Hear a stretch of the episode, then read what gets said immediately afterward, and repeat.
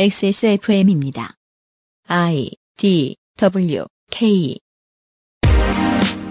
그 아실의 유승균 PD입니다. 옛 것이 좋으니 다 따라하자는 게 아닙니다. 배울 걸 배운 뒤에 버려도 버리자는 거죠. 하지만 현대 지식인들이 사용하는 어휘집을 분석해보면 이들 상당수는 옛 것을 내가 버리는 척함으로써 내 이름을 높여주는 도구라고만 보고 있는 듯도 합니다. 2022년 4월 첫날에 그것은 알기 싫답니다.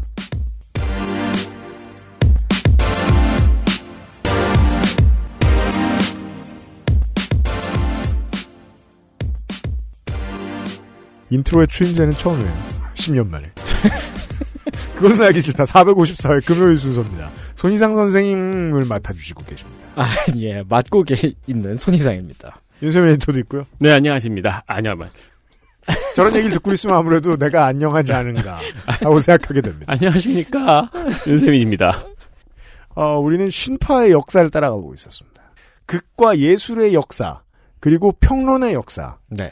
어, 예술에 대한 저널리즘의 역사까지 같이 보아야 했습니다. 맞아요. 그, 참, 사조를 대학교 와서 공부를 하다 보면은, 나중에 지나고 나서 그런 얘기가 있잖아요. 뭐, 전부 다, 옛 것을 버리고 새로운 것을 타파하자. 아니, 뭐, 뭐. 새로운 걸 하면 안 되고요. 그렇죠. 옛 것을 타파하고 새로운 것을 추구하자는 운동의 반복이잖아요. 네. 문화, 문예, 문예 사주들이 계속. 음. 그럼 그 모든 옛 것을 보고 있는 새로운 사람 입장에서는 그 되게 쓸쓸하기도 한 느낌도 들고. 네. 네, 다 그래요. 그리고 결국엔 이 사조도 지금도 명작으로 남았고 이 사조도 지금으로 명작으로 남아 있는데 뭘 그렇게 싫어했을까 싶은 느낌도 들고요. 하늘 아래 모든 것은 새롭고 동시에 새롭지 않습니다. 다만 새로운 것을 소리 높여 부르짖는 사람들이 실제로는 소비자와 대중에게 망각을 권하고 있는 것은 아닌가 기분이 이상할 때가 많이 있습니다. 제가 대선과 총선 때 여러 번 이야기했던 젊은 정치 이야기하는 것이 얼마나 허망한가 라는 것에 대한 이야기도 좀 같은 느낌이고 그래요. 음. 예. 어, 신파를 분석하고 있었습니다. 그것은 알기 싫다는 경기도 김치의 진수 콕 집어 콕 김치 안심하고 쓸 수 있는 요즘 치약. 실천하는 사람들을 위한 노트북 한국 레노버. 120년 전통의 덴마크 프리미엄 신바이오틱스 큐비엔 사라락토 프로바이오틱스에서 도와주고 있어요. 콕 집어 콕.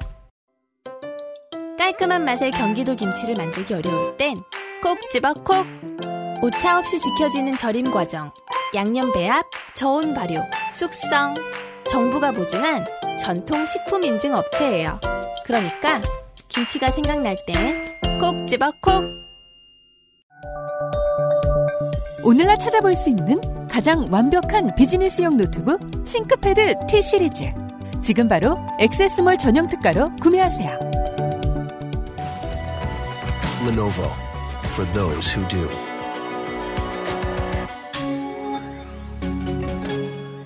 정려원의 스타일 팁. 음? 패션 말고요. 이건 건강 스타일. 가장 본연의 것에 집중했습니다. 기본에서 답을 찾다. 새로운 건강 기능식품. 건강 스타일엔 튜비엔. 본 광고는 건강 기능식품 광고입니다. 큐비엔 런칭 어느덧 1주년. 아 길게 잘 버텼습니다. 아, 그간 감사했습니다. 1주년 기념으로 파격적인 한 달을 기획했습니다. 저희가 해드릴 거라는 건 깎는 것밖에 없습니다. 전 제품 구성별 최대 60% 할인. 전 구매 고객 다래 추출물 화장품 아토라떼 선크림과 핸드크림을 증정합니다. 아토라떼는 이름 그대로입니다. 선크림 때가 됐네요. 어 그럼요. 어, 물론 뭐. 스키 시즌에도 필요합니다만. 네. 네. 행사 기간 내 구매 고객 중 10분을 추첨해서 사라락토 1개월분도 증정을 합니다. 그리고 전 구매 고객에게는 쇼핑백과 더스트백을 증정합니다. 선물하시고요. 전 제품 무료 배송. 세게 걸었습니다. 그렇습니다. 큐비엔 런칭 1주년 그동안 매우 성공적이었습니다. 잘 봐주셔서 감사합니다. 액세스몰에서 절찬리 판매 중. 정리하자면 전 제품 할인, 네. 구매 고객 전부 사은품 전부 다 무료 배송. 네.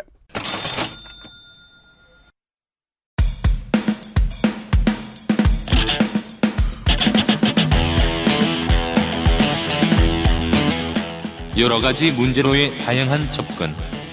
이상 평론.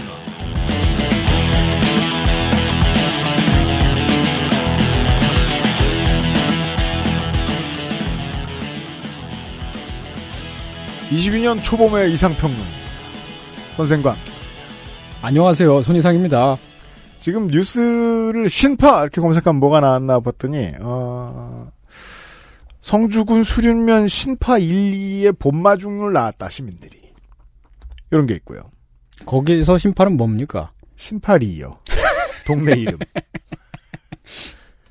그 외에는 그 이거 뭐 뭐 이런 말이 나왔는지 모르겠는데 신파일러라는 단어가 있나 봐요.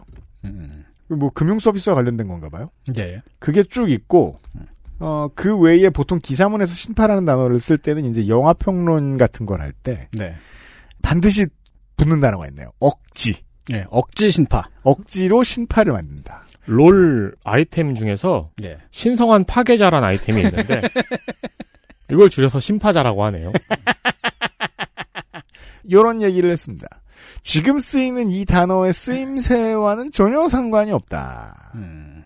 대명사로 쓰이기 이전에 극 상연하는 방식과 극 문학을 대하는 방식의 변화 를 네. 신파라고 일컬었는데 일본에서는 이것이 진보적인 민권 운동의 일환이었고 어, 해외를 숭상하고 우리나라가 파괴되기를 바라는 우리나라의 지식인 중 한 사람에 의해서 이것이 뭔가 보수적인 가치를 띠게 되면서 들어왔을 수도 있다. 음. 예.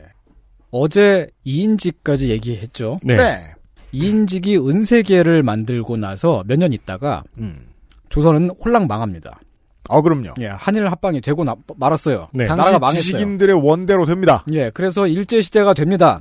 근데 일제 시대에 이제 그 이인직에 의해서 보급된 것, 것도 있고 뭐 여러 여러모로 이제 심파극들이 들어왔죠. 근데 심파극은 원래가 진보성을 띠고 있는 연극이니까요. 일제 시대에도 좋은 연극들이 있었습니다. 있었겠죠. 있었을 겁니다. 음. 경북 지역에서 활동했던 독립운동가 김기호 선생의 심파극이 그랬을 겁니다. 네. 김기호 선생은 어, 아직까지 공식적으로 보훈처에 올라가 있는 독립운동가는 아닌데요. 음.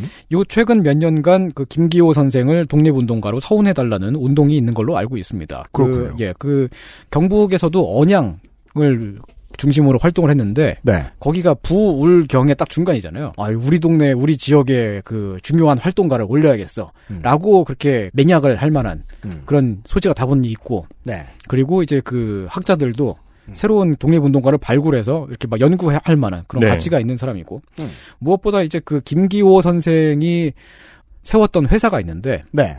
그 회사가 지금까지 그 몇 번의 그, 그 과정을 거- 거쳐가지고 지금도 남아 있어요. 미래엔이라는 그 교과서 만드는 회사입니다. 에? 아 진짜요? 예, 그 회사의 전신을 김기호 선생이 만들었대요. 음. 그 예전에 그 박근혜 씨가 그토록 싫어했던 미래엔 교과서입니다. 좌편향됐다고 그렇게 싫어했어요. 맞아요. 음. 김기호 선생은 뭐 사실은 이제 무산자 청년 동맹을 이끌던 사람입니다. 어, 무산자 청년 동맹. 그래서 미래인이 한국 민족문화 대백과 사전에 등재가 돼 있군요. 예, 그렇습니다. 음, 음. 무산자 청년 동맹이란 돈이 없는 사람들의 모임 그런. 뜻이죠. 젊으면 웬만하면 내추럴하면 돈이 없습니다. 예, 그리고 노농 동우회, 노동자 농민의 동우회라는 음. 것도 이제 그 일을 했었고요. 필요한 건 다 하셨군요. 예. 음. 그리고 뭐 이제 미래엔 의 창립자이기도 한데 네. 이 김기호 선생이 독립운동을 하게 된 계기는 물론 이제 3.1 운동이죠. 3.1 운동 때 3.1 운동을 계기로 해서 언양에서 사람들을 모아서 신파 연극단을 만들었습니다. 음. 그좀 전에 이제 하셨던 말씀은 그겁니다. 그 대구와 울산과 부산 한가운데 울산 지금 뭐 저 저 지역 구분으로 는 울산인데 언양이 그렇죠, 예. 옛날 지도를 놓고 보면 큰 도시 세 개 사이에 있습니다. 네. 딱. 네. 그래서 그 가까운 큰 도시 사이에서 뭐 순회 공연도 하고 그랬겠죠. 뭐 음. 그랬다고 합니다. 근데 무슨 공연을 했는지 어떤 내용이었는지는 정확히 알 수는 없습니다. 다 기억하진 않아요. 예. 울산 노동자 농민 동호회에서 공연했다는 기록을 보면 아마도 뭐 노동자 농민 뭐 그런 거였겠죠. 그렇겠죠. 어. 네. 근데 그 연극은 그렇잖아요. 그 책이나 네, 음반처럼 네, 맞아요. 기록으로 남는 게 아니라서 음. 한번 보면 땡이에요. 그렇습니다. 네. 이인직처럼 유명한 사람 거 그리고 글로 쓴 대본이 남아 있는 그런 경우에는 대략 내용을 파악을 할 수가 있는데요. 음. 근데 안 유명한 사람들이 하면 대본 써놓고 나중에 어디다 버려요. 네, 그 대본, 때. 그리고 대본이 없는 경우도 있어요. 그냥 그 외워가지고 해버리니까. 어, 그렇죠, 그렇죠. 그런 경우에는 내용을 알 수가 없습니다. 대신에 간접적인 기록을 통해서 그 이제 1920년대 그 당시에는 이러저러한 연극을 했겠거니 하고 아는 겁니다. 음. 기록이 없다는 것도 되게 신기하네요. 예, 네. 연극은 그렇죠. 그래서 옛날 연극을 연구하기가 쉽지는 않습니다. 음. 어, 그렇지만 이제 일제시대의 신파극이 노동운동과 가- 어, 밀접한 관련이 있었을 것이라는 추측은 언론 보도 기록을 통해서 알 수가 있습니다. 아, 우리가 어제 공부한 대로 신파극에는 결국 어떠한 메시지가 들어가게 돼 있으니까. 예. 그런 메시지를 내고 싶었을 사람들이 한반도에도 있었을 것이다. 예. 음. 1920년 7월 조선일보에 실린 기사에 따르면 개성에서 활동하는 신파극단이 경서 노동야학회의 경비를 벌기 위해서 서울에서 공연을 했습니다. 음. 1924년 8월에는 전남 장성에서 노동야학을 조직하기 위해 어느 신파극단이 공연을 했고요. 주로 활동가들이었겠네요, 주체가. 그렇죠. 1925년 8월에는 담양에서 노동자 숙소를 짓기 위해서 신파극단 공연이 열렸습니다. 이런 기록이 많다는 거 아니에요? 아주 아주 많습니다. 저는 일부만 뽑아서 보여드리는 거예요. 1925년 12월에는 경남에 있는 밀양 청년회가 경영하는 노동야학이 날로도 못 될 정도로 돈이 없어서 자금을 모으려고 신파 연극을 했습니다. 아하. 이런 일들은 대단히 비일비재했을 것인데 음. 원래 신문은 말이죠. 당연한 이야기, 일상적인 이야기는 안 실립니다. 그건 뭐 늘 그렇습니다. 예, 제가 지금 방금 말씀드린 것들은 그 중에서도 엄청나게 흥행을 한 것. 아, 소문 날 만큼 잘 된 것. 음. 와, 씨, 사람 존나게 많이 왔네. 라고 깜짝 놀랄 만한 그런 얘기들만 신문에 실린 겁니다. 그리고 음. 보통 이런 모금 운동을 주로 이렇게 심파극을 통해서 했다는 거라는 거는 예. 돈이 모였다는 거겠죠. 그렇죠. 네, 효과가 어, 있었다는 예, 거겠죠. 그렇죠. 그렇게 해서 이제 금액을 모아서 네. 그걸 가지고 좋은 일에 썼죠. 어, 이런 걸 보면은 돈을 벌려고 심파극을 했다는 걸 알 수가 있는데 그 네. 돈을 번다는 게 배우나 극단이 상업적으로 자기네들이 그 돈을 버는 게 아니고 어디 쓰는지 나왔습니다. 예. 심파극 공연을 해서 사람들이 그걸 보려고 우르르 모여들잖아요. 네. 거기서 성금을 걷어서 필요한 일에 쓰는 거죠. 노동운동 외에도 유치원이나 학교를 세우기 위해서 그런 것도 했겠죠. 예, 수재 피해민 성금을 모으기 위해서 홍수가 잦았죠. 장학금을 만들기 위해서 음. 심파극단을 초청했고요. 음. 크게 흥행해서 일이 잘 풀렸습니다. 이런 보도들이 1920년대에 되게 많습니다. 어, 이 예술 흥행을 이용해서 그 돈으로 사회 사업을 하는 일이 전국에 되게 많았다. 많았습니다. 예. 모든 지역에서요. 네. 음. 1920년대 조선 신파는 기록이 한정적으로 남아있지만, 어, 주요 레파토리는 몇 가지가 지금 알려진 것들이 있습니다. 판소리에서 가져온 거, 어, 네. 하나가 그거고요. 음. 또 다른 하나는 이제 외국 작품을 번역한 것. 둘 다 수긍이 됩니다. 예, 이렇게 크게 두 가지였습니다.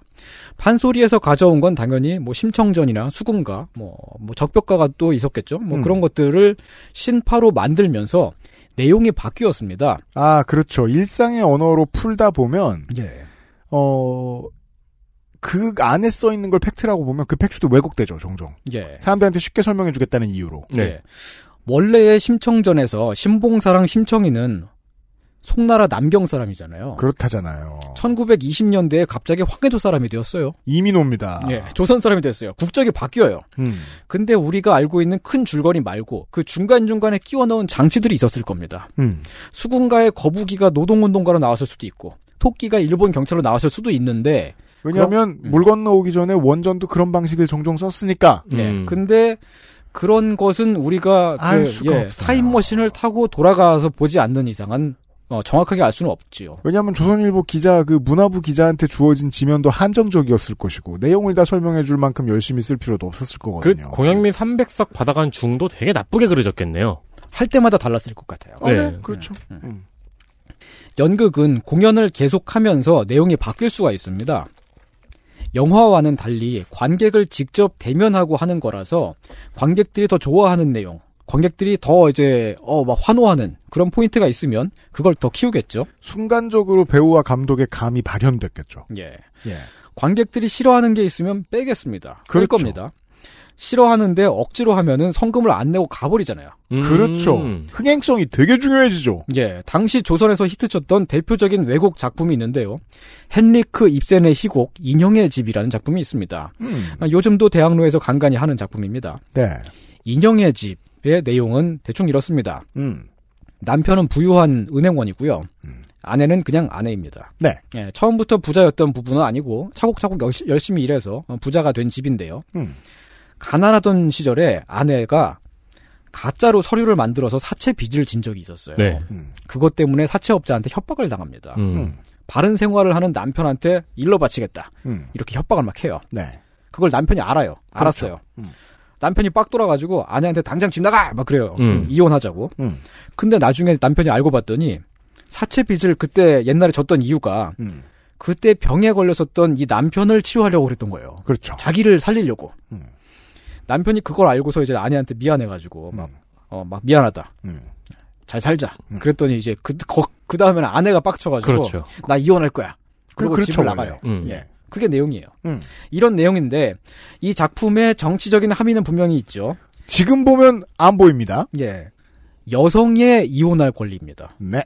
음. 지금이야 당연하죠. 음, 당연한 권리인데 옛날엔 안 그랬습니다. 음. 남편이 이혼을 선언하는 건 그러려니 했는데 아내 쪽에서 이혼을 선언한다는 거는 아니 어떻게 그럴 수가 그렇죠. 라고 하는 일이었다는 거죠. 음.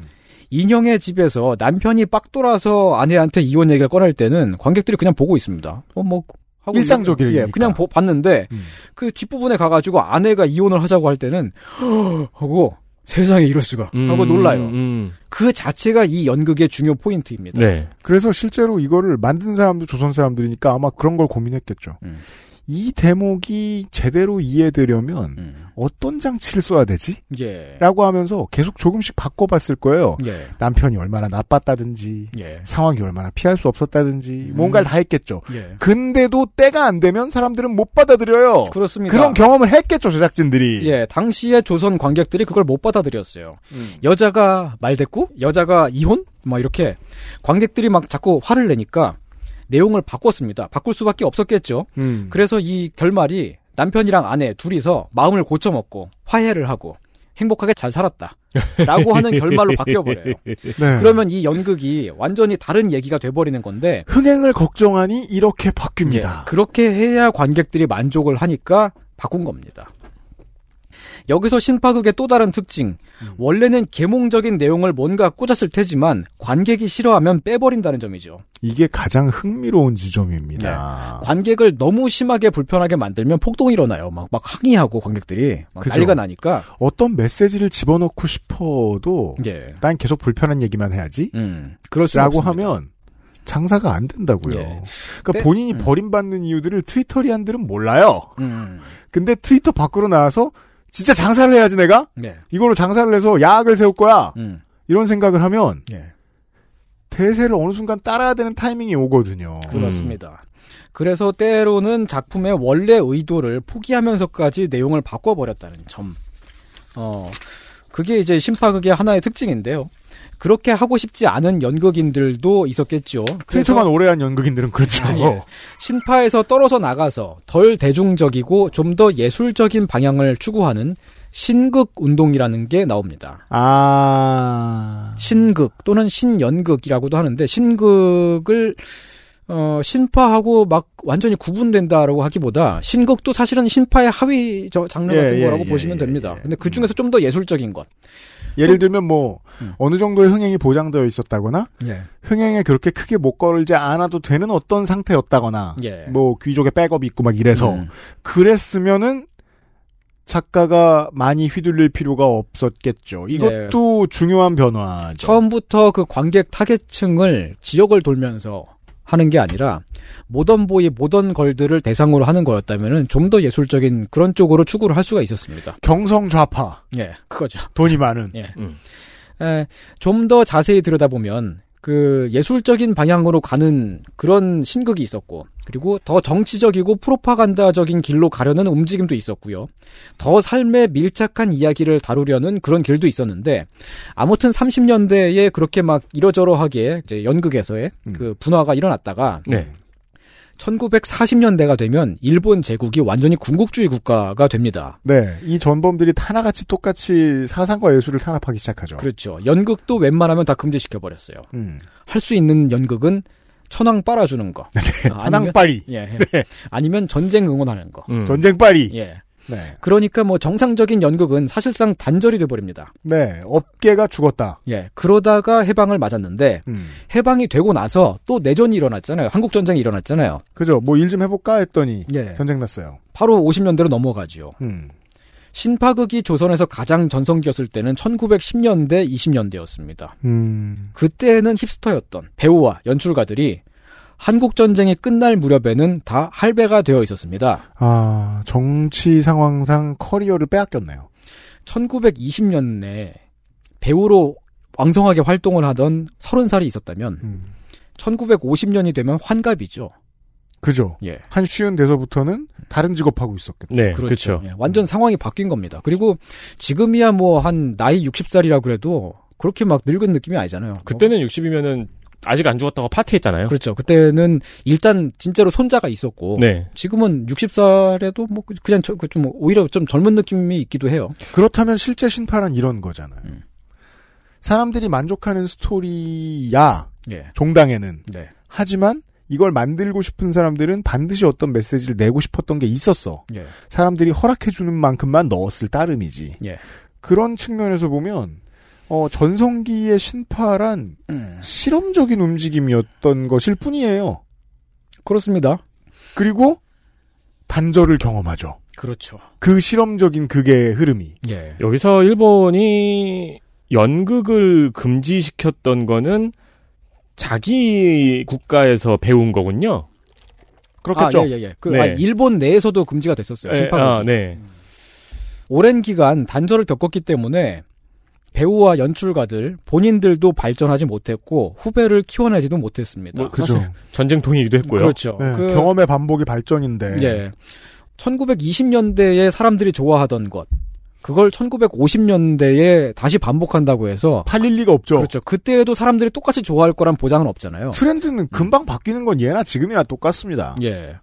그래서 그 옛날에 좋아하던 걸 했는데 어 잘안 돼. 이렇게 되는 거죠. 네. 노동 운동이나 지역 운동을 하면서 연극을 덤으로 한 사람들도 많았으니까 음. 사실은 또 보면은 그 일제 시대의 신파극 연극인들이 그다지 예술적으로 뛰어난 프로페셔널 연극인은 아니었을 수도 있습니다. 그러니까 뛰어난 프로페셔널들이 나오려면 예. 같은 시기에 미국처럼 예. 본토는 조용하고 내부 경기는 내부 경기대로 돌아가고 예. 그런 상황이어야 예능 체능에서 자기 일을 열심히 해서 일가를 이룬 사람들이 계속 나오고 선순환이 될 텐데. 그렇죠. 그 자기 그 예술 작업만 계속 반복하면은 그럼 그게 이제 그 예술가가 되는 건데. 그러니까 이러면 예측이 돼요. 예. 단절을 경험하죠. 음. 시간이 흘렀습니다. 예. 그런 다음에 다시 평화를 맞이했어요. 음. 예술은 다시 필요하잖아요. 네. 그럼 그때 가면 젊은 사람들이 갑자기 할 수 있나요? 음. 아는 게 없는데 어떻게 해요? 그렇죠. 그럼 노인네들이 해요? 노인네들이 하- 직접 합니다. 예. 그 무대 위에 노인네들이 있어요. 밑에 있는 사람들 노인네들이에요. 음. 그러면 이 사람들을 누가 보러 오죠? 노인애들이. 원래 봤던 가라가 있는 사람들이 옵니다. 그렇습니다. 그러면 이건 노인네 내가 20대다 그때 음.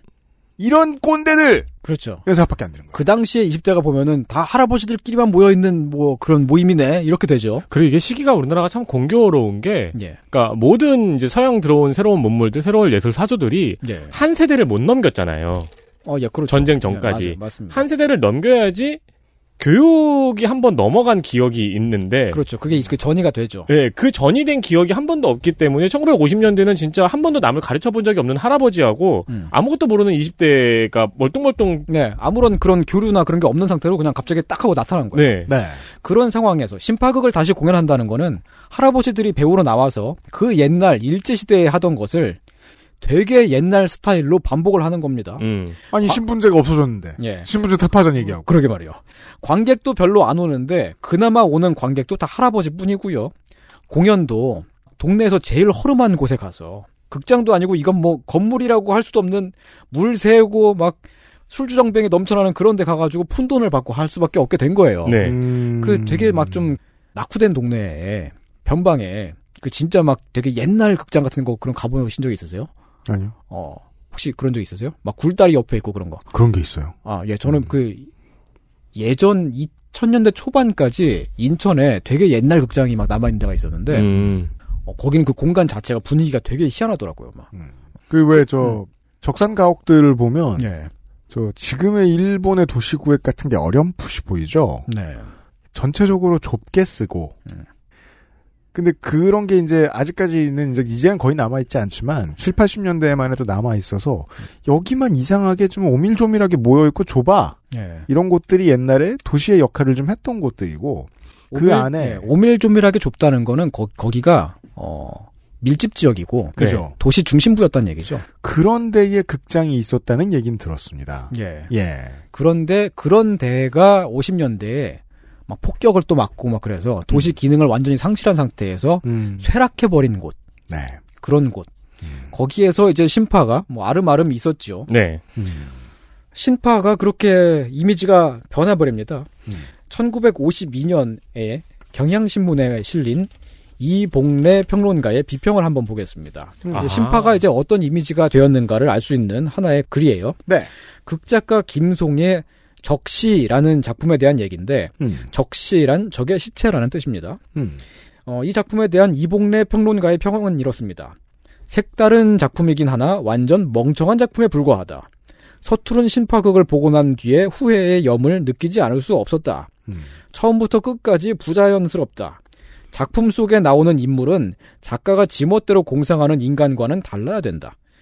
진짜 이게 그 지금 줄인 건데요. 음. 굉장히 혹평을 써놨어요. 처음부터 첫 문장부터 마지막 문장까지 다 욕이야. 음. 김송 작가는 일제 시대에 연극을 하다가 극단 해산당하고 깜빵도 다 다녀오고 그런 사람이에요. 음.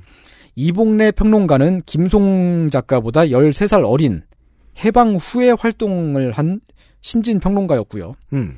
김송의 그 공식 작품 목록을 보면요. 적시라는 작품이 없습니다. 왜죠? 신진 평론가한테 개쌍욕을 들었잖아요. 네. 심하게 무시를 당하고 작품을 빼버린 거예요. 아, 아 저는 음. 없다 그러길래 아 그러면은 이 평론가는 귀신의 연극을 본 건가? 아, 속은 건, 가짜 뉴스 본 건가. 있었는데 어, 뺀 거죠. 음. 아, 이거 안 되겠다고. 하긴 그 당시에는 이런 글을 쓰는 권력이 진짜 열 손가락도 안 되는 사람들한테밖에 없었기 때문에. 네. 예. 이런 게 되게 셌죠. 이런 네. 힘이. 예. 근데 그것도 재밌네요. 자세히 들여다보면은 이제 작품 네. 지변이 조, 조성이 되어 있지 않은데 음. 평론은 또 얼마나 전문성을 갖췄을 것이며 음. 네. 그렇죠. 음. 네. 그나마 이런 경우가 아니면 신파, 신파극이라는 단어는 해방 후부터는 언론이 거의 보도조차 안 하는 것이 되어 있었습니다. 음. 연극 공연은 어- 어딘가 허름한 곳에서 계속 아름아름 했는데 보도는 안 나갔어요. 보도가 안 된 이유는 간단합니다. 흥행 실패겠죠. 예, 사람들이 관심을 안 가졌어요. 혹은 관심을 가졌더라도 일제시대에 하던 것 아니냐 하고 일본이랑 연관지어서 생각을 했고요. 아, 대중이 움직이는 방식은 예나 지금이나 변함이 없군요. 네. 그러니까 그 당시에 얼마나 저항의 의식을 담고 무엇을 했든 간에 그 진심을 기억하는 게 아니잖아요. 그렇습니다. 표면적으로 그걸 봤던 기억이나 어렴풋이 하고 있는 거지 사람들은. 네. 대중은 냉정하니까 그 점에서. 예, 기억도 신파, 짧고. 예. 이때의 신파는 낡고 비전문적인 데다가 일제 시대를 떠올리게 하니까 뭐 반감의 대상이었겠지요. 아, 그러니까 이게 그래서 이 이봉래 평론가라는 사람 지금은 저승에 계시겠죠. 예. 그 이분의 말에서 이런 게 나오잖아요. 서투른 신파극. 예. 여기에서 시대의 흐름이 느껴지는 게 음. 신파극 자체를 부정한 게 아니에요. 음. 신파극 치고도 서투르다라고 비평한 거예요. 그렇죠. 비판한 거예요. 네. 아, 이게 점점 변해가는군요. 예, 1950년대에 신파극이라고 하는 단어가 신문 언론에 보도가 된 때가 있었는데 주로 이런 식이었습니다. 1959년 조선일보에 실린 하한수 감독의 영화 내 사랑 그대에게에 대한 논평이 있습니다. 기사 제목이 치졸한 신파극의 아류. 여기서도 신파극 자체를 까진 않아요. 치졸한 신파극. 혹은 치졸한 아류. 예. 그러니까 심파극의 아류, 땡땡땡의 아류라는 말은 땡땡땡을 무시할 때 쓰는 말이 아니잖아요. 땡땡땡은 좋았는데 그렇죠. 아니요. 근데 그래도 여기서도 신파극이라고 하는 게 일단 그 신파 자체가 뭔가 좀 에, 별로야라고 되는 것이기 때문에 거기에 아류다라고 하는 건 더더욱 더 으, 완전 별로. 똥의 아류 이런 예, 뭐 것처럼 그런 거죠. 그러니까 우리가 왜 지난번에는 그 386이라는 단어의 어감 변화사를 찾아보았잖아요. 네. 어, 그렇게 천천히 바뀌고 있다는 건 느껴집니다. 이 단어의 용례가. 예, 같은 해인 1959년 경향신문에는 수도 한복판에 꼴 좀 보세요라는 사진 보도가 실렸습니다. 꼴 좀 보세요. 예. 비가 많이 와서 서울 요즘 말로 하면 흉물스럽게 방치되어 있다죠. 예. 네. 옛날 뭐 신문에는 되게 그 재밌는 표현들이 많아요. 맞아요. 음. 어, 이 사진이 그 비가 많이 와서 서울 을지로에 물로 막 덮여 있는 그런 막 넘쳐나는 그런 사진입니다. 요즘 뭐 언론이었으면 뭐랄까 그렇게 적, 적었겠죠. 뭐 음. K 치수의 실패. 아, 네, 그렇죠. 아, 네. 예. 음. 그, 이 사진 밑에 이렇게 써 있습니다. 차도를 건너자면 사진에서 보는 대로 네발 춤을 추어야 한다. 신파극 막간에 나오는 줄타기 광대의 꼴을 연상시킨다. 음, 그니까, 선생이 이야기해준 대로, 어, 다시 돌아와 보니, 다시 몸을 일으켜 보니, 이미 쇠락한 뒤가 한참 지나 있을 수밖에 없었던 극 문화. 네. 가 요렇게 비유적으로 쓰이게 되었습니다. 그거는 역으로 요렇게 말할 수 있어요. 10년대, 20년대의 그 연극 흥행이 얼마나 잘 됐나를 음. 역으로 말해주는 것일 수도 있어요. 그렇죠. 예. 1960년대로 넘어가면요. 이제 신파극은 사실상 사라지게 됩니다. 또, 또 돌아가실 때가 됐고. 예, 그렇죠. 1920년에 왕성이 활동했던 배우가 30살이었다면 1960년엔 7순이잖아요. 60년대에 이른까지 살아있기도 쉽지 않았습니다. 그렇습니다. 신파 연극인들은 그 전에 대부분 죽었고 60년대까지 살아 있었다면 골골대느라고 더 이상 현역으로 공연을 할 수 없었겠지요. 그렇습니다. 그 당시 의학과 예. 네 복지의 상황을 보았을 때 1968년 7월부터 12월까지 경향신문이 신극 60년의 증언이라는 제목으로 특집 연재를 했습니다. 아. 일제 시대에 활동했던 옛날 연극인들이나 그 연극을 보았던 그 시대 노인들의 증언을 모아서 왕년에는 이렇게 잘 나갔었다. 우미관에서도 공연했다. 뭐 이런 거. 음. 그런 걸 보여줬습니다. 00년대에 프로레슬링 관련한 특집 기사 나가던 거하고 비슷한. 그렇죠. 정확합니다. 뒤에 난 사람들한테는 그냥 제로인 문화거든요. 제로. 예. 네, 되게 이렇게 보니까 되게 빠르고 잔인하네요. 네. 10년 만에 무시하고 10년 만에 추억하네요. 그렇죠. 이제 그냥 어 그냥 어떤 추억거리가 된 거예요. 그러니까요. 기억이 된 거예요. 10년 만에 무시하더니 10년 지나서 죽어 죽 죽었다고 추억하네요. 예. 예, 이 언론이 옛날부터 그랬어요. 그 저 한참 때는 죽이려고 난리치다가 죽고 나면은 죽었다고 저 네. 추모합니다. 그렇습니다. 예. 예, 거기다가 이 특집 제목을 보면요. 자세히 보시면 신파가 아니에요. 신극 60년이잖아요. 아, 신극은 신파의 하부 장르였잖아요. 예, 신극이라고 하는 건 신파에서도 좀 더 예술적인 방향으로 가려고 했던 그쪽인데 네. 거기에만 더 집중을 하고요. 음. 신파극이 일본을 통해서 일제 시대에 들어왔다는 것을 이 특집은 부각을 시켰지만 신파가 노동운동, 민중운동과 결합되어 있었다는 점은 전혀 나오지 않았습니다. 아, 저는 이런 게 너무 재밌는 게 음. 대중을 상대하는 예술 작품을 만들고 그걸 히트시키는 사람들이 있습니다. 음. 오늘날의 한국의 대중문화 작품들은 워낙 전 세계에 또 잘 팔리니까 더더욱이 장사 잘 되잖아요. 작품에서 당연히 사회 문제 의식을 집어넣어 놓습니다. 네. 근데 대중적으로 히트할 때는 그 사회 문제 의식에 공감이 돼서 히트하는 게 절대 아니에요. 절대 아니죠. 그런 경우는 절대 없습니다. 음. 그냥 좀비물을 너무 긴장되게 잘 만들어서 그냥 재밌어서만 남아요. 네. 너무 슬퍼서라든가 너무 웃겨서라든가 이런 것만 남습니다. 그리고 대중에게 그게 남는 건 당연한 일입니다. 페이소스만 남죠. 네. 문제는 기록자, 평론가, 비평가, 기자들에게도 그 대중 수준으로밖에 안 남아 있어요. 음. 이 추억이라는 게. 그래서 진짜로 그 작품을 만들고 싶어서 넣어놓은 메시지들이 종종 잊혀집니다. 그 제가 무슨 말씀을 드리고 싶은 거냐면 예술가의 진위를 기록하는 사람들은 보통 무겁게 못 봐요. 이 한계점이 늘 눈에 띕니다. 언제나. 특히나 연극 같은 경우는 그 연극 자체가 사라져 버리니까요. 음. 작품 자체가 사라지는 경우도 많고 네. 그 연극을 봤던 사람들의 아 내가 옛날에 봤, 봤었는데 그때 내용이 이랬던 것 같아 음. 라고 하는 그런 간접 증언 음. 그런 것을 통해서만 접근을 하다 보면 음. 실제에 있었던 것을 알기가 더 어려워지기도 하고 그렇죠. 음. 아내가 이혼한다고 말했던 첫 작품이야. 음, 이런 걸 남겨줘야 되는데. 음. 예. 그런 것을 그 당시에도 잘 판단하기는 어려웠을 테고. 네, 심파하고 있네. 예. 이러고 그냥 음. 어, 오늘 원고 끝 이러고 퇴근합니다. 예. 게다가 또 이제 그 이 경향신문의 신극 60년 특집이 사실상 흥미거리 기사였기 때문에 음. 더 그랬었죠. 뭐 부장님이라고 뭐 한 45살, 40살 됐을 텐데. 예. 뭐 조회가 있었겠습니까? 이거 저 시킨 사람도. 네. 음. 이미 사람들의 관심에서 저만치 멀어진 노년층의 옛날 이야기를. 어, 들려주는 연재였고 연극의 역사를 파고드는 연재는 아니었습니다.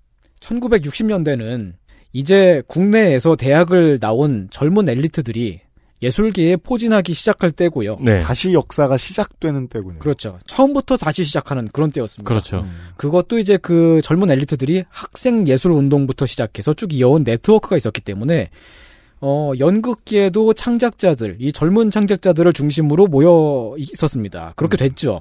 이 신세대들은 서양의 영향을 받은 모더니즘 예술을 추구했습니다. 음. 옛날에 신파극을 만들던 골골대며 허름한 데에 있는 그리고 60년대엔 이미 사실상 사라진 왕년의 연극인들과는 교류할 기회도 그럴 그렇게 할 이유도 없었습니다.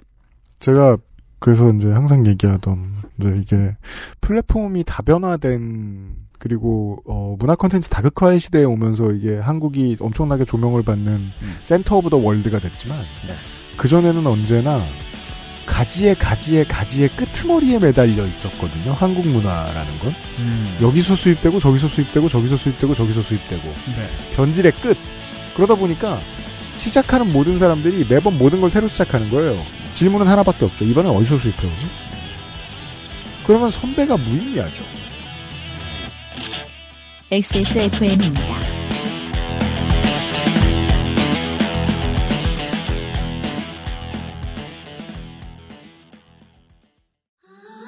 가장 본연의 것에 집중했습니다.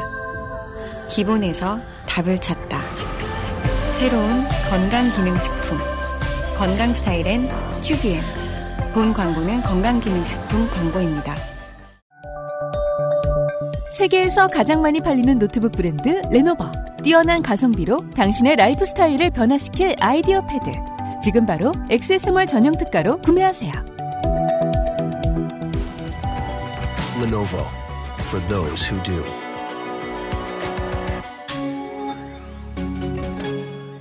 치약이 다 거기서 거기지 뭐. 그냥 싼 거 사자 싼 거. 얘 봐라. 요즘엔 안 그래. 꼼꼼히 따져봐야지. 요즘엔 그럼 어떤 치약 쓰는데? 요즘엔 요즘 치약. 유해 성분이 의심되는 건 하나도 쓰지 않고 오직 자연 유래 성분으로만 만들었거든. 파라벤, 트리클로산, 합성 계면 활성제. 조금의 의심도 허락하지 않았습니다. 성분부터 효과까지 안심 치약, 요즘 치약. 저희는 계면 활성제를 저질 싸구려 통속적인 것이라고 몰아붙이는 사람들이 아니에요. 계면 활성제는 문제가 없습니다. 네. 다만 요즘 치약이 계면 활성제를 안 썼을 뿐입니다. 그렇죠. 선택권은 넓어질수록 좋죠. 네. 자몽 종자 추출물, 자이리톨, 키토산 등으로 합성 보존제를 대체한 자연주의 치약입니다. 이런 수식어로 팔리고 있는 해외에서 많이 수입되는 치약들이 덜어 있죠. 네. 어, 견주어 문제가 없습니다. 문제는 좀 더 싸다는 것 뿐입니다. 구취 제거 효과가 업그레이드된 요즘 치약 시즌2로 절찬리 판매 중입니다. 네, 밝은 오렌지색 요즘 치약이 나왔습니다. 입마름에 좋다는 후기도 많고요. 판매액의 10%를 소아암 재단에 기부합니다. 여전히 그렇게 하고 있습니다. 오, 좋네요. 네. 네. 제가 제일 좋아하는 부분은 거꾸로 잘 서 있어요. 그렇습니다. 세워놓으면 잘도 서 있습니다. 네. 요즘 치약입니다. 액세스몰에 있고요.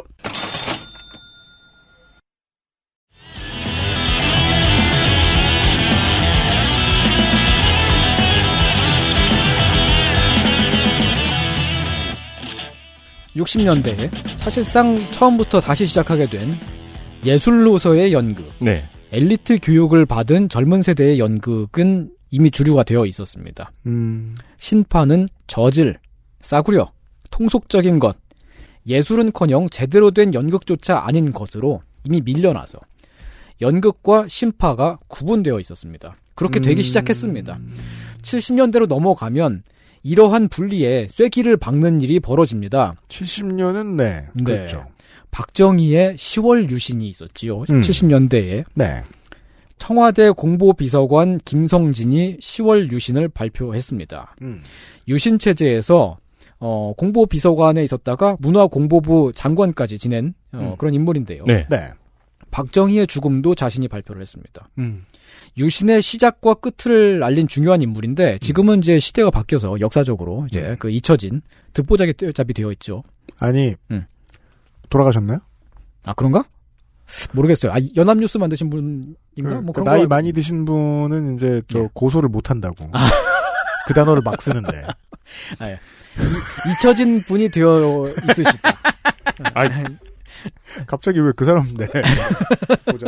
공, 공보부 김성진이라고 검색하려는 걸 두 번 대화를 들으면서 검색을 해가지고 공보부 듣보잡이라고 검색을 했네요. 네.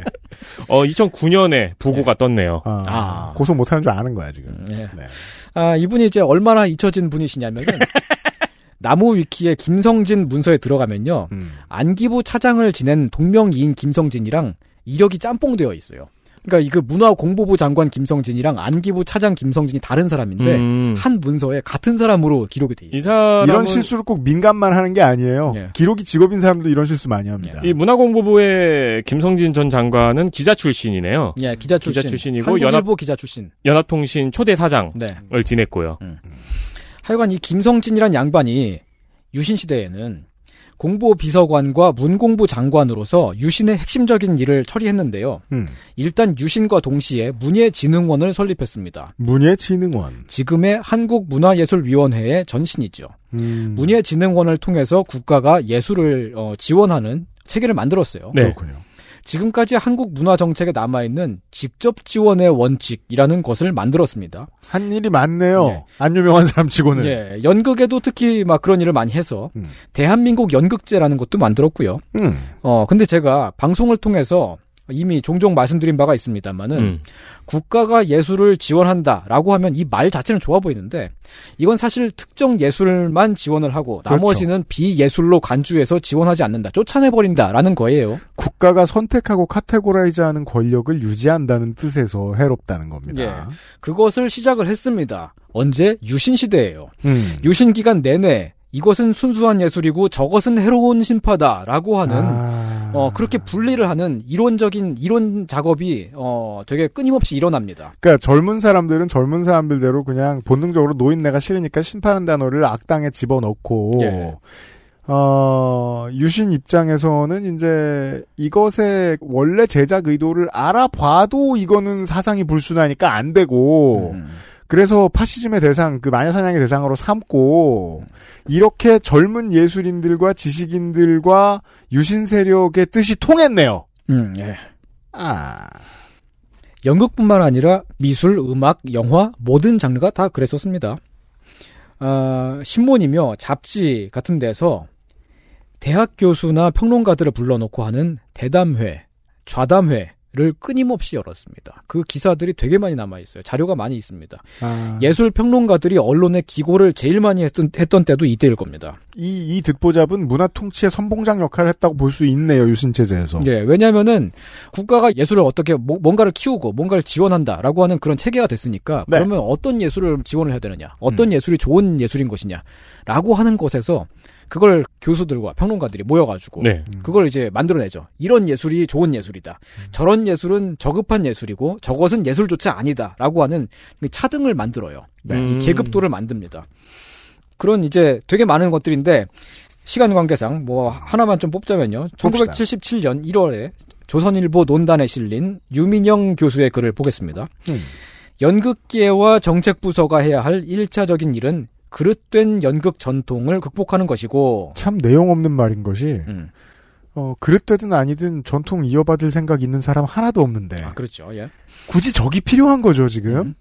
연극인들 스스로의 힘으로 시급히 해야 할 일은 전근대적인 의식의 잔재를 씻기 위한 세대 교체를 단행하는 일이다. 세대가 단절됐다는 말씀은 아까 드렸습니다. 예, 그렇습니다. 이미 그러니까 쓸데없이 섀도우 복싱하고 있다는 네. 거예요. 적어도 식민지 시대까지 하던 연극 방식은 이미 50년대로 끝났어야 한다. 이미 끝났어요, 근데. 예. 과거 심파 관객은 이제 필요치 않은 것이고 시대 변화와 함께 새로운 관객층을 연극인들이 스스로 만들어 나가야 할 때가 되었다. 쉽게 말해서 이 말은 이제 심파는 식민지 잔재니까 청산하자, 말소하자는 겁니다. 음. 그런데 같은 해에 신파라는 단어가 언론에 쓰인 용례들을 찾아보면 말이죠. 음. 이제 신파 연극과는 아무 관련이 없는데 막 갖다 붙입니다. 보죠. 1977년 장충체육관에서 코미디언 200명을 몰아놓고 희극제를 열었습니다. 몰아놓고. 예. 아니 이건 그 정부가 그 희극인들 그 개그맨들 다 불러와가지고 그렇죠. 네. 강제로 넣고서 이거 네. 해라고 시킨 거니까요. 네. 그 소식을 알리는 보도 문구에 이렇게 써 있습니다. 신파 코미디 쇼. 아, 이렇게 바뀌는군요. 그렇죠. 50년, 60년 뒤에는. 예. 같은 해에 가수 이미자 씨를 일컬어 신파 가락 같다라는 평을 한 경향신문의 기사가 또 남아 있고요. 아, 이거 뭔지 알았어요. 제가 386이라고만 얘기했는데. 네. 세시봉이 된 겁니다. 네. 음. 뮤지컬 빠담빠담빠담이 첫 공연을 했던 해도 1977년이었습니다. 여기에도 상업극 신파 뮤지컬 쇼 이런 평이 붙었어요. 그러니까 10년대, 20년대에 이걸 이제 열심히 하던 청년 연극인이자 활동가들의 그 치열한 고민은 다 사라졌어요. 네. 이제. 아니 근데 음. 재밌네요. 빠담빠담빠담은 참고로 말씀드리자면은 그 에디트 피아프의 샹송을 다루는 뮤지컬인데 음. 2004년인가에도 했던 아, 아주 예, 유명한 예, 작품입니다. 예. 그 한국 거의 뭐 최초의 뮤지컬이라고 보셔도 되고요. 음. 근데 그 당시에도 이건 예술이 아닌 것으로 취급을 받았고 음. 사실은 말이죠, 여러분들. 대한민국은 법률을 통해서 어떤 것은 예술이고 어떤 것은 예술이 아니다라고 규정을 하고 있는 나라예요. 음. 그 문화예술진흥법상에서 뮤지컬은 지금도 예술이 아닙니다. 문화예술에 포함되는 게 아니에요. 왜죠? 모르죠. 오페라는요? 오페라는 하여튼 오페라나 뮤지컬 같은 것은 그냥 연극으로 이제 포함이 되는 어. 그런 식으로 해서 이제 문화 예술 그렇게 하는데 그 예술의 가장 재미있는 점이 그거죠. 예. 장르 구분은 가장 비예술적 행위입니다. 예. 이 문화예술진흥법이라는 것도 박정희 때 처음 만들었어요. 음, 김성진 공보비서관이 뭐 많이 관여를 했고요. 어, 이 문화예술진흥법을 처음 만들었을 때는 문학, 미술, 음악, 출판, 연예 이렇게 다섯 가지였는데 그게 지금은 그 계속해서 개정을 통해서 거기에 뭐 영화, 연극, 건축, 뭐 무용, 만화 뭐 이런 것들이 더 들어갔습니다. 음. 어 근데 지금도 이제 거기에 포함되지 않은 예술 장르들이 있어요. 뮤지컬, 애니메이션, 뭐 등등등. 제가 요즘 가장 좋아하는 예술 작품은 그 소셜의 쇼츠에 많이 나오는 동물들이 움직이는 영상에 자막 붙이는 아저씨. 음. 그 장르 구분이라는 게 예. 우리 초등학교 중학교 때 음악 잡지 같은 거 보면 되게 재밌잖아요. 음. 그러니까 뮤지션은 끊임없이 새로운 형태의 음악을 들고 나오잖아요. 음. 예. 그러면 거기에 글을 쓰는 기자나 평론가는 그거를 어떻게든 딱지를 붙이잖아요. 예. 그래가지고 막 네. 말이 점점 길어지잖아요. 막 메탈 R&B를 가미한 소울 오케스트라. 그래서 이런 식으로. 그게 재밌는 게 평론가를 까기만 했는데 평론가의 입장에서 장르 구분은 되게 중요한 도구입니다. 예. 전통적인 도구를 가지고 그 전통을 무슨 방법으로 이 작가가 극복했는가는 본인도 모르거든요. 네. 그걸 드러내주는 게 보통은 아, 평론가가 해야 할 제일 중요한 일이에요. 장르적 전통을 부정하기 위해서 장르를 쓰는 거예요. 음. 근데 제도는 장르에 천착하게 돼 있죠. 네. 그 문화예술진흥법 말씀을 조금 잠깐 아, 그래요? 드- 드리자면 신났네? 예. 올해 1월에 민주당에서 그 개정안을 발의했어요. 음. 문화예술이라고 하는 그 범주를 모든 창작 행위로 바꾸는 법을 드디어. 예. 50년 만에. 근데 사실 그게 이제 애니메이션이랑 뮤지컬 같은 것들을 그 법률 안에 포함시키려고 여러모로 노력을 했었는데 음. 그게 실패했기 때문에 이렇게 아예 그냥 더 확장을 시킨 거- 겁니다. 그니까요. 예. 레진 공예도 넣어줘. 그니까 다 넣어달라고 말하는 것을 극복하려면 예. 아무것도 안 넣어야죠. 예. 모든 걸 넣든지. 지금도 뭐 보면 뭐 전통 공예 예술이 아닌 걸로 지금 법률상으로는 그렇게 돼 있습니다. 음. 네. 그렇게 나누기 시작한 것이 이제 박정희 시대인데 음. 그 박정희 시대에 음 신파라고 하는 단어가 예술이 아닌 것 다시 말해서 대중예술 어 코미디 대중음악 뮤지컬 이런 것들을 우리가 그 대중예술이라고 하잖아요. 그 모든 대중예술을 다 싸잡아서 신파라고 부르기 시작했었습니다. 아무 상관도 없는데 네. 내용은 없으되 주적이 됐네요. 그 단어가. 그러니까 되게 특이하게 의미가 점프를 했네요. 그러니까 예. 일제 시대 때는 일본에서 들어왔던 어떤 프로파간다가 들어있는 음. 활동가들이 하는 연극 예, 이었는데 이 의미였다가 예. 전쟁이 끝나고 난 후에는 지나간 구시대의 연극 그렇죠. 쇠락한 것. 쇠락한 것이었다가 갑자기 대중예술 예. 이 근데 됐어요? 이 대중예술도 되게 부정적인 시각으로 바라보는 대중예술이죠. 70년대. 뭐 가볍게 볼 수 있는 예. 그런 의미가 들어가 있나 보네요. 예, 말씀드렸듯이 그 장충체육관에서 그 이제 희극인들 모아놓고 했다는 음. 그것도 코미디잖아요. 네. 코미디를 저질로 보는 거예요, 기본적으로. 음. 저질로 보기 때문에 신파라고 부르는 겁니다. 순수 예술 말고 대중 예술에 다 신파라는 그 딱지를 붙인 이유는 단순합니다. 그건 예술이 아니다 이거죠. 혹시 이 방송을 들으시는 청취자분들 가운데 예술 계통에 계신 분들이라면 잘 아실 것 같은데요. 한국인들은 다른 나라에 비해서 예술 내에서 층위를 가르는 게 되게 많습니다. 그 네, 예술 맞아요. 자체에 장르별뿐만이 아니라 그 장르 내에서도 또 여러모로 되게 많이 그 계급이 갈려 있어요. 네. 예를 들면 전시장에 전시를 하는 미술 작품은 예술이라고 생각하죠. 음. 거기다가 뭔 말도 안 되는 뻘소리를 평론가 갖다 붙여도 어, 오 그런가 하고 어 그렇게 들여다 봅니다. 그죠. 그게 그 점에서 평론가를 게으르게 만들죠. 음. 층위상 높다고 사람들이 지정해준 예술에 대해서 평론을 하면 자기 평론도 수준 높은 걸로 구분이 돼버려요. 여기선 뭐가 숨겨 있죠? 음. 아무도 그 디테일을 안 본다는 전제가 숨겨져 있습니다. 예. 만화는 미술과 층위가 다르죠. 사람들이 그렇게 생각을 해요. 네. 미술보다 아래에 있는 거라고 생각합니다. 만화 안에서도 출판 만화는 그럭저럭 예술로 쳐주는데 웹툰은 또 출판 만화보다 아래에 있습니다. 이런 계급의식 가지고 있는 작가들 있죠. 예, 웹툰은 예술이라고 생각을 안 해요. 그또 웹툰 안에서도 극화체 그림은 좀 더 예술적인 걸로 쳐주고 진지한 스토리는 조금 더 높게 쳐주지만 그렇지 않은 개그 만화는 되게 그 낮게 박하게 평가를 하죠. 계급 의식은 진짜 있어요, 사람들. 예, 이게 근데 보면은 한국에만 있어요. 한국에서 되게 심하게 있는데 다른 나라에서 되게 찾아보기 힘든 사례예요. 근데 되게 어저 같은 세대한테 이런 차별은 예. 수업 시간에 몰래 주홍 글씨를 읽고 있는 친구와 김용 무협지를 읽고 있는 친구에 대한 선생님의 차별로 가장 네, 많이 남아 그렇죠. 있거든요. 예. 네. 근데 이제 또 거기에 이제 김용 선생의 이름이 들어서 그렇지. 예. 그외 한국에 되게 되게 저질 음. 무협 소설 같은 거 있었잖아요. 거의 포르노에 가까웠던 음. 노루표라 그랬죠. 그래요. 네. 포르노를 거꾸로 해가지고 노루표라고 했었죠. 아, 그 동네 말인가 보네요. 네. 네. 그 그런 거하고는 또 어떻게 구분을 하는가가 되게 어렵긴 하네요. 예. 하여간 이런 그 구분이 한국인의 의식 구조 안에 깊게 박혀 있습니다. 음. 영화도 예술 영화와 상업 영화를 구분합니다. 그 실제로 가장 놀랍고 화가 나는 점이었어요, 한국 사회에 대해서. 음. 고상한이라는 말에 의미가 어딨어요. 예. 아니 구분 의미값 없어요, 아니 그 그. 그 그게 다르다고 구분을 할 수는 있는데 그 구분하는 게 위아래를 구분하는 거잖아요. 맞아요. 거기다가 원래는 그런 구분이 없는 것입니다. 영화는 대중매체이기 때문에 기본적으로 다 상업 영화예요. 음. 그 안에서 각자 나름대로 추구하는 방향이 있는 거고 그걸 잘 성취하면 그게 예술인 거지. 음.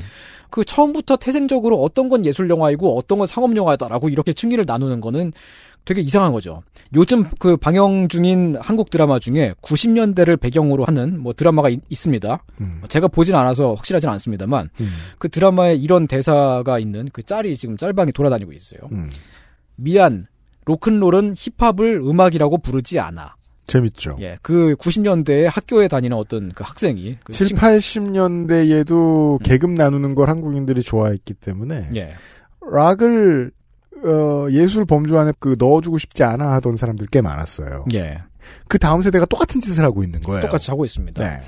요즘은 그 음악 내에서 장르별로 막 이렇게 따지는 그게 이제 구분이 좀 덜 해졌는데 확실히 제가 그 옛날 예전에 90년대 기억을 좀 되살려 보면은 그때는 음악을 나누는 그 구분이 꽤 분명하게 있었거든요. 음.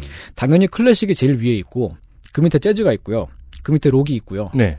그 밑에 힙합이나 팝송 같은 게 있고 팝송도 또 이제 댄스 음악은 더 저, 저질로 봐요. 음. 그리고 또 그 밑에 가요가 있고 그 가요 안에서도 이제 막 트로트가 제일 밑에 있고 막 그런 구조가 있었습니다. 맞아요. 실제로 예. 머릿속에 그게 있는데 음. 그걸 아닌 척하는 사람들이 대다수였죠. 음, 맞아요. 네. 그리고 그런 걸 실제로 발화하고 그런 그 차별하고 그런 경우도 되게 그 막 몸에 막 새겨져 있었습니다. 음. 어, 음악에서 클래식이라고 해서 딱히 더 고상하거나 위대한 게 아니고 대중음악이 딱히 더 나쁜 게 아니고 그런데도 암묵적인 층, 층위가 사람들의 마음속에 막 박혀 있었다는 겁니다. 예를 들어 사람들의 마음 속에 개개인이 다 음. 서로 다른 층위를 가지고 있다면 그건 문제가 안 돼요. 예. 그건 서로가 서로의 취향을 존중해 준다는 얘기고 다시 말해 취향에 지나지 않을 수 음. 있어요. 네, 그렇습니다. 근데 전체 커뮤니티가 동일하게 생각하면 이건 심각한 문제예요. 예. 지금도 그런 게 어느 정도 남아 있는 게 있죠. 소극장에서 하는 공연은 예술이고, TV 드라마는 안 그렇고, 음. OTT 드라마는 TV 드라마보다 더 이제 낮은 것으로 보는. 이게 이제 저는 소비하는 분들 중에선 그런 분들 잘 못 봤는데 예. 어, 좀 오래된 방송가나 영화계에 있는 사람들, distributor 이런 사람들은 진짜 이렇게 생각하는 사람 많습니다. 예. OTT가 TV 드라마보다 더 인식이 안 좋나요? 그러니까 아, 가장 근데- 대표적인 건 이건 한국만 얘기할 것이 아니라 음. 전 세계의 영화제와 시상식들이 OTT 작품들 넣기 시작한 지 얼마 안 됐죠. 어, 그렇죠. 네, 그렇긴 하죠. 그렇죠. 예. 예. 근데 저는 그 역으로 사람들이 인식하고 있다고 생각을 했거든요. 아니 그게 지금 그 바뀐 거예요. 아, 그러니까 그래요? 처음에 넷플릭스 드라마가 나왔을 때는 진짜 일방적으로 사람들이 되게 많은 사람들이 매도했어요. 음. 그냥 아직 그 작품을 보지도 않았는데 보지도 않고 음. 그냥 처음부터 매도를 했어요. 음. 근데 그게 이제 막 해외에 나가서 빵빵 터트리고 오히려 이제 오- 그 사람들이 예술이라고 인정하는 그런 장르보다 더 많은 성공을 거두고 돌아오면은 그때 가서 인식이 달라지는 거죠. 그러니까 문화비평 저널리즘이 겁나 비겁해서 예. 그래서 지금 이번에 티가 살짝 났어요. 예. 지옥과 오징어 게임 이후에 티가 살짝 났어요. 예. 어 계급을 갈라서 보고 있나 봐 이 평론가들이. 예. 근데 지금 티가 나니까 눈치 까고 지금 태세 전환을 하고 있습니다. 예. 오징어 게임이 처음 나왔을 때만 해도 안 그랬었는데 다만 달라지지 않는 점은 음. 계급 구분이 되게 중요한 사람들은 음. 그게 뒤집어졌을 때 예. 다른 데서 계급 구분해야지라고 그렇죠. 또새 계급 또 찾습니다. 다른 네. 뭔가 그 철한 것을 찾아요. 예.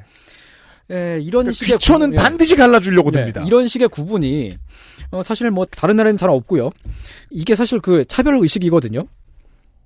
예술 장르를 차별하는 것도 사실 저는 인종 차별이나 마찬가지라고 봅니다. 그리고 이게 유신의 잔재예요. 음. 유신 시대에 국가가 예술을 지원, 통제하면서 나눠놓은 층위가 아직까지 남아있는 겁니다. 70년대, 80년대, 90년대 평론가들이 하던 거는 이 층위를 만드는 거였어요. 음. 이 층위를 만들어야지 국가가 어떤 예술이 더 좋은 예술이라고 판단을 하고 그걸 지원을 하니까. 유신 시대의 사람들은 그게 국가 만들기였던 거죠. 그 그렇죠. 사람들한테는. 그렇습니다. 그게 그 일을 하는 게 평론가 지식인의 그 일이라고들 생각을 했던 거고. 네. 그렇게 해서 그 계급을 구분을 해놓은 거고요. 음. 어, 이게 제 세대보다 저보다 조금 윗세대에서의 그 이런 구분이 막 박혀 있는 게 더 심해요. 음. 그리고 그 윗세대로 가면 더 심해져요. 음. 그러다가 아예 유신 이전에 젊은 시절을 보냈던 완전 할아버지 세대로 가면은 음. 이런 구분이 없어져요. 어, 그래요? 완전히. 그러니까 이러한 구분, 이렇게 막 층위를 나누는 이 구분 자체가 유신 시대에 시작돼서 지금까지 남아 있는 거라고 보- 보시면 됩니다. 4, 50년대 생들은 모르는 예.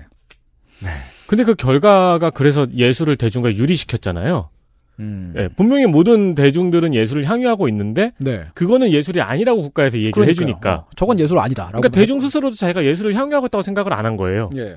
이미 우린 다 향유하고 있는. 코미디를 보고 있으면서. 음. 그리하여 신파라는 단어가 왜곡되었듯이 한국에선 예술이라는 단어도 왜곡되어 있죠. 예. 뭔가 고상한 건 줄 압니다. 네. 사실 뭐 저희 우크라이나 대통령 젤렌스키, 젤렌스키. 예, 그, 그때 그 전쟁 막 터지고 그랬을 때. 어, 저 우크라이나 대통령이 코미디언 출신이어서 나라가 저렇게 된 것이다라고 하는 그런 분들이 있었잖아요. 그런 언론도 많았어요. 예. 그것도 이제 코미디언을 천하게 보는 그런 음. 관점인데. 그러니까 이렇게 생각해야죠. 어. 젤렌스키가 기업인 출신이거나 군인 출신이었으면 어땠을까 말고 예. 저 배우, 사람이 배우 출신, 어, 영화 배우. 해금 연주자였어. 어. 그랬어도 똑같이 반응했을까? 우, 우크라이나의 해금 어. 연주자. 아, 무엇이든 클래식 지휘자였어. 예.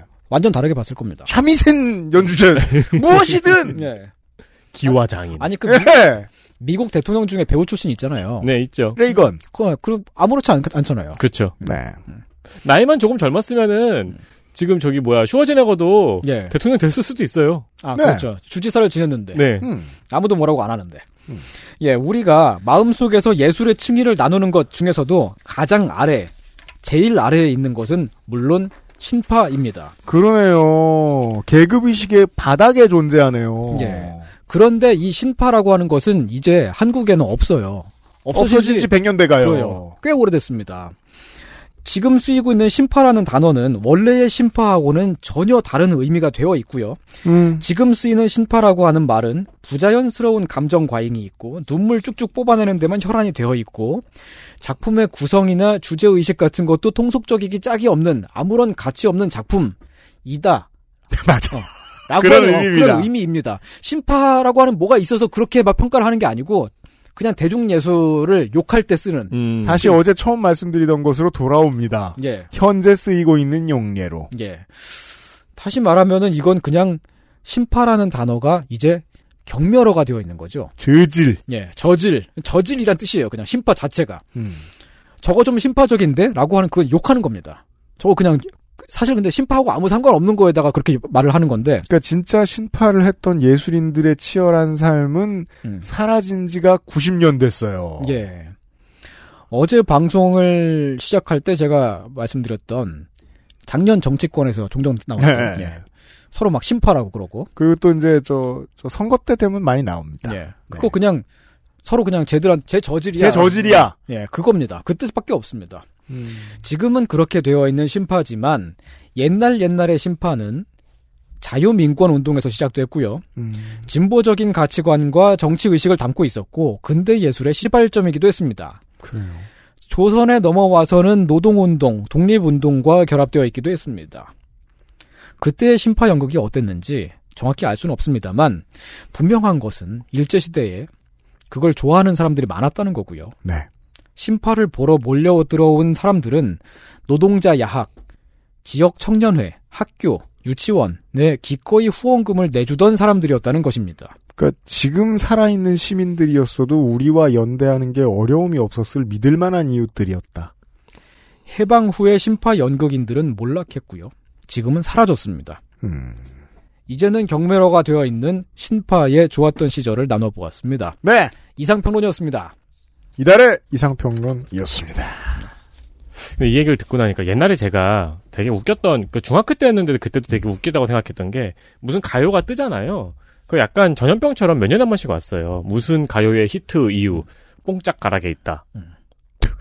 그건 뭐야? 그런 말이 꼭 김치 유산균. 같은 이- 소리 네, 오는데. 그렇죠, 그렇죠. 이게 무슨 뽕짝의 요소가 들어있어서 성공한 거라는 이야기 그런 게 몇 년에 한 번씩 막 나왔었어요. 그럼 웃긴 게 제가 아는 장르 중에서 트로트 꺾기랑 제일 비슷한 창법인 게 웨스턴 컨츄리예요. 우리나라 왜 안 들어옵니까?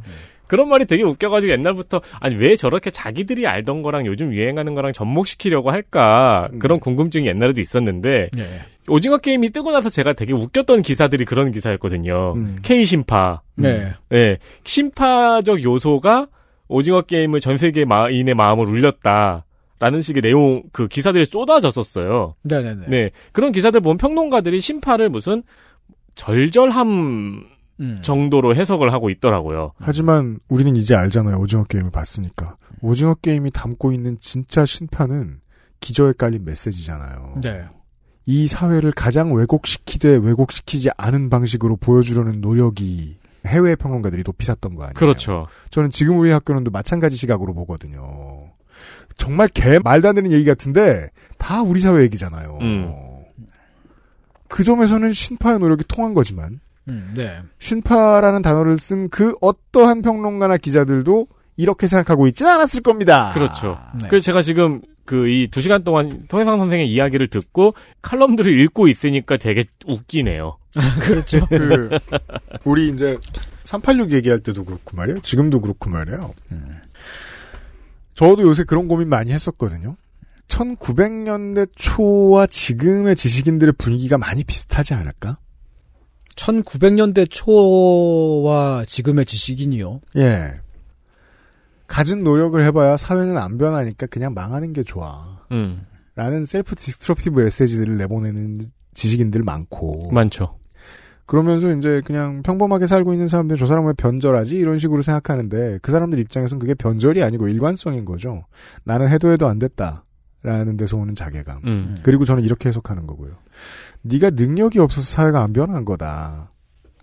그랬는데 그 문제를 변하지 않은 사회를 바꾸려는 노력을 지속하는 방식을 택하지 않고 너보다 더 열심히 노력한 사람들에 대한 질투로 표현하는 거 아니냐. 저는 그런 일관성이 늘 읽히는 것 같아요, 역사를 보면서. 지식인들은 언제나 실제로 손에 때를 묻히면서 현장에서 노력한 사람들을 무시하고자 노력해요. 음. 야구팬 같네요. 그게 이제 에디터가 저 농구를 많이 안 봐서 그런데 네. 농구 팬들도 그래요. 제가 주변에 이제 스포츠 팬들한테 제일 많이 듣는 소리가 그거거든요. 한번 망해야 된다고. 현재의 치열함을 어떻게든 깎아내리려고 애써요. 고관여층들이 주로 그래요. 음. 예. 그리고 그걸 단어로서 역사를 뒤집어서 돌이켜보는 게 이렇게 효과적입니다. 아, 좋아요. 아, 예쁜 티셔츠 입고 있는.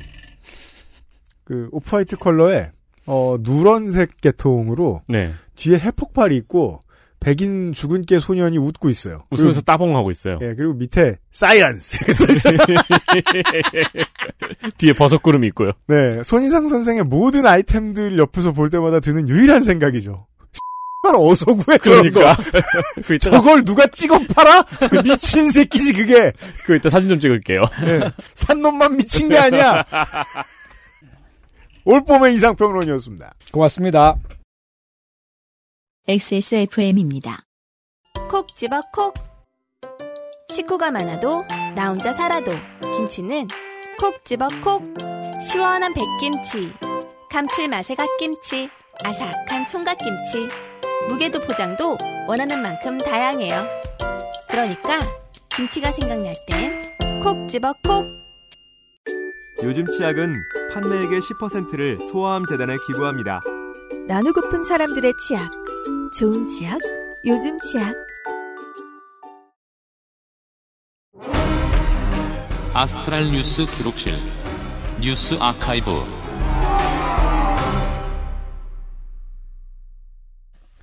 다시는 신파를 놀리지 않기로 하였습니다. 뉴스 아카이브입니다. 작년 이맘때 서울시장 선거 시즌이었습니다. 그러네요. 4월에 했으니까요. LH 투기 사건과 생태탕이 일기토를 벌이고 있던 시즌이었죠. 그렇죠. 이게 참 웃긴 게 지난 대선 때에 뭐 생태탕 시즌 2니 이런 말하면서 되지도 않는 네거티브 꺼내지 마라라고 이제 국민의힘 측에서 반박했잖아요. 네. 네. 웃긴 게 그 네거티브가 틀려서 오세훈 시장이 당선된 게 아니에요. 오세훈 시장과 관련된 그 네거티브 다 맞는데 그런 짓을 저지른 사람인 거 아는데 그냥 뽑아준 겁니다. 네. 음. 박형준 시장도 마찬가지고요. 그렇죠. 예. 생태탕 시즌 2다 이런 말 하는 건 스스로의 얼굴에 먹칠을 하는 건데 그렇게 생각하지도 않아요. 근데 왜 페라가모 로퍼는 욕을 안 하지? 아니라고 하면 짭이라고 욕해야지 또.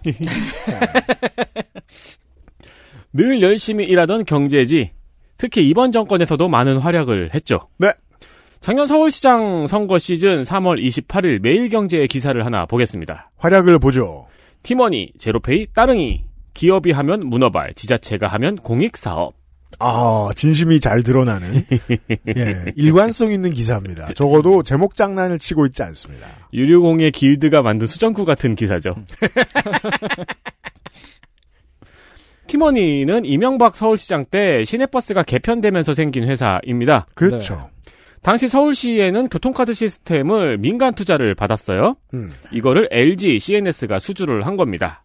어, 일단 이게 대기업인 LG가 2대 주주로 있었던 사업이라는 것도 몰랐던 분들이 많을걸요? 사실상 감췄으니까요. 네. 그러니까 시가 시의 가용 자원을 퍼줘서 인프라 산업 일부를 대기업에 내줬다라는 사실을 감췄으니까요. 팀원이가 LG 거라는 거를 아시는 분들이 많이 있었을까요?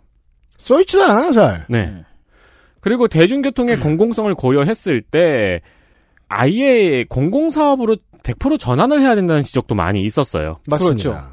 그럼 기사의 문장을 보죠. 팀원이는 2003년 설립 당시 LG CNS가 최종 낙찰자로 선정됐지만 공공부문 사업을 영위한다는 이유로 서울시에 지분을 제공했다. 그 결과 서울시가 지분 약 36%로 최재 주주로 등극했고 LG CNS는 약 33%로 2대 주주가 됐다. 음. 서울시가 공공부문 사업이라는 이유로 지분을 뺏어갔다는 듯이 표현을 해놨죠. 이게 참 재미있는 표현 방식이죠. 서울 시민들이 세금 내서 만들어 놓은 인프라의 지분을 33%나 대기업에 떼준 겁니다. 그게 맞는 표현이잖아요. 네. 그렇죠. 그리고 이후에 팀원이가 택시, 고속버스, 전통시장으로 사업을 확장해 왔다고 전하고 있습니다. 음. 이게 문어발이란 말이 하고 싶은 거겠죠. 그리고 서울시의 콜택스 서비스인 온다택시. 음. 팀원이 자체도 사업이고 최근에는 후불교통카드의 시장을 많이 뺏겨서 적자가 나고 있습니다. 음. 택시 결제도 됐죠 옛날부터. 네. 근데 카카오 택시 등의 등장으로 그 시장도 많이 뺏기고 있습니다. 음. 그래서 팀원이에서 출시한 콜택시 서비스입니다. 온다 택시. 근데 이건 스마트폰이 아니고 택시에 설치된 티머니 단말기가 콜을 수신하는 방식이에요. 음. 그래서 이 단말기에는 택시 승하차 이력과 인구 통계 등의 데이터가 저장이 됩니다.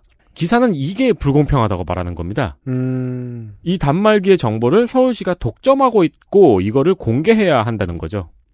이 마이데이터를 가지고 경제지 보수지와 이 진보지의 태도가 확 달라지죠. 마이데이터는 사업할 때 아니면 어차피 쓸 일도 없어. 다 기업한테 줘가 기본적 태도입니다. 네. 근데 이게 공공 데이터인데 기업한테 갖다 퍼줄 이유가 뭐가 있나? 카카오는 훨씬 더 큰 데이터를 가지고 있는데. 음. 그러게요. 네, 그런 궁금증이 아니 생기죠. 내가 택시를 타고 다니는 정보를 기업한테 그냥 주라는 얘기잖아요. 네.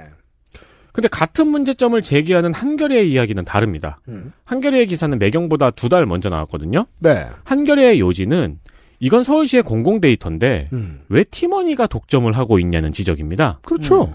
팀원이가 데이터를 서울시에 제공하고 서울시는 그 데이터를 공공에 제공해야 된다고 지적을 하고 있습니다. 음. 같은 거를 매일경제는 서울시가 독점하고 있다고 전하고 있었던 거죠. 그렇죠. 그러니까 무슨 전력 산업을 정부가 독점하고 있다. 뭐 이런 얘기예요. 그렇죠. 경마 산업을 정부가 독점하고 있다. 음. 아, 그건 맞네. 어, 이런 식으로 교묘하게 기사를 쓰는 겁니다. 음. 근데 심지어 이 데이터 2019년부터 스타트업에는 제공을 하고 있었어요. 네, 맞습니다. 네. 그러면은 속마음이 읽히죠. 누구한테 제공을 하라고 하는 건지. 음. 대기업한테 제- 제공해라 뭐 그런 얘기죠. 요거를 탐내는 기업들이 있다는 거죠. 음.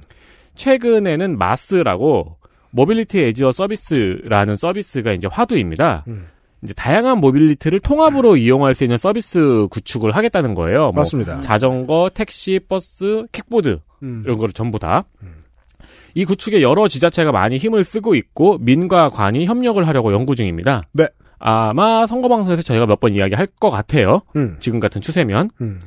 이 관련 기사들을 잘 찾아보실 필요가 있습니다. 그런가요? 카카오 팀앱 팀원이 그리고 이제 공무원 이런 사람들이 모여서 간담회를 해요. 음. 그 기사를 잘 읽어보면은 카카오랑 팀앱이 하는 말은 서울시가 이 데이터를 제공해야 된다는 말을 돌려서 하고 있어요. 음. 기사를 쓰게 한 게 누군지 알 수 있게 되는 거죠. 맞습니다. 그러면 과연 이 공공 데이터를 기업에 제공을 해서 좋은 서비스를 시민한테 제공해야 된다는 요지라고 생각을 할 수 있잖아요. 음. 근데 아까 말씀드린 그 기사는 거기서 끝나지가 않아요. 같은 기사에서 지적하고 있는 다음 문제를 살펴보겠습니다. 뭐죠? 서울시가 공공 와이파이를 제공하는 걸 꼬집고 있네요. 그래요? 음. 서울시가 공공 와이파이를 제공하니까 기존의 통신사들이 반발하고 있다는 거죠. 반발한 지 한 20년 됐나요? 이게 무슨 소리예요? 아니, 서울뿐만 아니라 온 나라가 온 지자체가 이거 다 하고 있는데. 네. 그게 이제 원래 지자체는 통신 사업자가 될 수 없다는 법이 있어서 음. 근데 공공 와이파이는 제공을 하고 있잖아요. 음. 이 법을 바꾸려고 지금 개정안이 올라가 있는 상태입니다. 음. 근데 관이 공공 와이파이를 제공한다고 음. 기존 통신사가 이거를 반발할 건 뭐예요? 음. 자기네 시장을 관이 뺏어갔다는 논리겠죠. 네, 그렇죠. 거기서 내가 삥 뜯어야 되는데. 그렇죠. 이건 좋은 서비스를 제공하기 위해서 하는 게 아니잖아요. 그렇죠. 일단 유료가 될 거 아니에요. 그렇죠. 네. 심지어 제목에는 제로페이랑 따릉이도 써 있었죠. 음. 제로페이랑 따릉이는 기사에는 나오지도 않아요. 아이고, 제가 실수했네요. 음. 이걸 또 꺾네. 아 그렇네요. 제목에는 제로페이 따릉이가 써 있는데 음. 내용이 아예 없는 거네요. 네. 네. 야, 이거 그 공부 3분의 1만 하고 기말고사 페이퍼 낸 거 아니에요? 그냥 집어 넣은 거죠. 쩔어. 대학교 어떻게 졸업했대? 아니, 만약에 그 대학을 졸업했다면 이 기자는? 서울시장 교체 시즌이었잖아요. 음. 제로페이랑 따릉이가 누구의 대표적인 업적이었어요. 네. 음. 그죠. 이게 지금은 예측이 불가능합니다. 앞으로 변수들이 또 석 달간, 두 달간 나올 테니까. 근데 아마도 이번 지방선거는 지난 지방선거만큼의 한쪽으로 다 쏠리는 결과가 나오진 않을 가능성이 크다고들 얘기하죠. 뭐 또 열심히들 해봐야 되겠습니다. 네. 그러면 이 결과들이 바뀌겠죠. 그러니까 다시 말씀드리자면 이 기사가 나온 건 서울시장 재보궐선거 시즌이었어요. 음. 선거를 한다는 거는 사람의 이름이 바뀌거나 여러분의 트위터 사용 양태가 바뀌는 게 아니고 음. 이런 게 바뀐다는 거라는 것을 다시 한번 주지시켜 보고 싶었습니다. 그렇습니다. 그러니까 공공 모빌리티, 공공 인터넷, 공공 배달앱 등의 플랫폼 이런 것들 대표적으로 불안한 업적들이죠. 네. 예, 사람들의 만족도는 높고 한쪽 정치 세력은 원하지 않는. 만약에 시장이나 도지사가 바뀌었는데 어떤 서비스가 유지된다. 그러면 또 이것도 의심해봐야죠. 민간 사업자한테 넘겼나? 음, 예. 맞아요. 그럴 가능성이 높습니다. 일부 지역의 경우, 서울도 포함해서요. 뉴스 아카이브였습니다.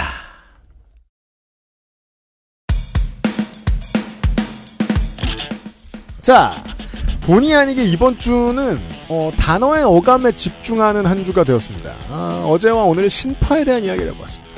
그리고 손희상 선생이 다시 왔습니다. 손희상 선생이 다시 왔습니다.